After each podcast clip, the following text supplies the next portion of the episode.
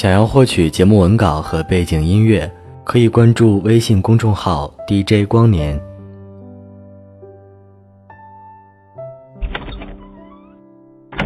我看着他开门关门，我知道，这次他不会再回来。已是凌晨三点十五分，我用对这份感情充满悔恨泪水的双眼，看着被你钉在墙上的爱情时钟。他开始倒计时我俩的爱。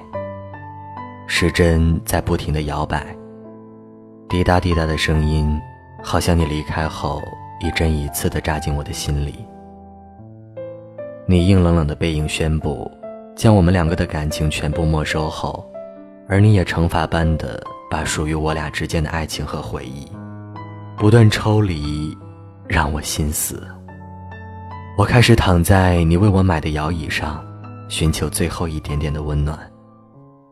然而不知过了多久，假惺惺的上帝开始可怜我，帮我注入一针救命的药，药名是“活该”。他让我清醒过来，看着被摔碎了一地的回忆，里面倒映着我们残缺的爱。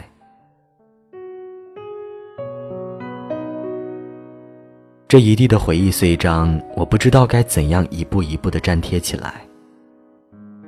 究竟是什么让我们两个四年来的幸福被推入悬崖边，开始滑落谷底，摔得粉碎？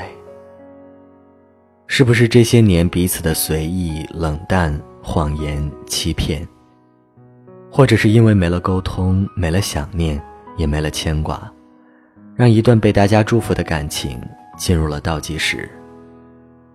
或许，我想的没错。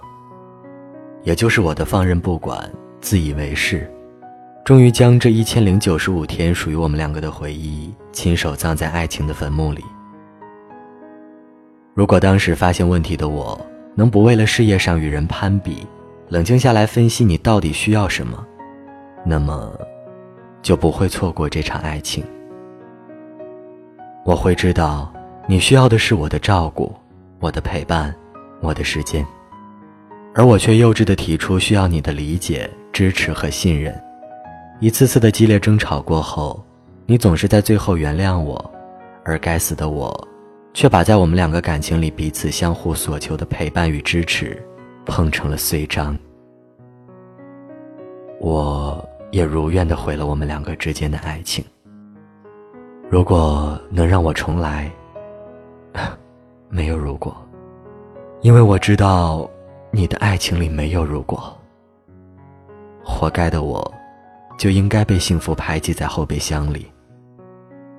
我始终是一只奔跑在沙漠中的蚂蚁，希望下一次在爱情的转角里，能够遇上和你一样的人。这次，我绝不会让幸福与我擦肩而过。再见，我的爱情。再见，我的爱人。再见，曾经最亲爱的你。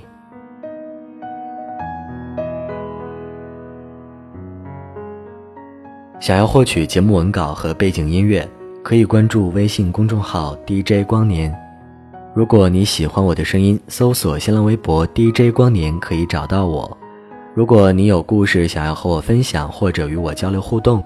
那么，欢迎添加 QQ 群四六四幺零二六三九四六四幺零二六三九。晚安。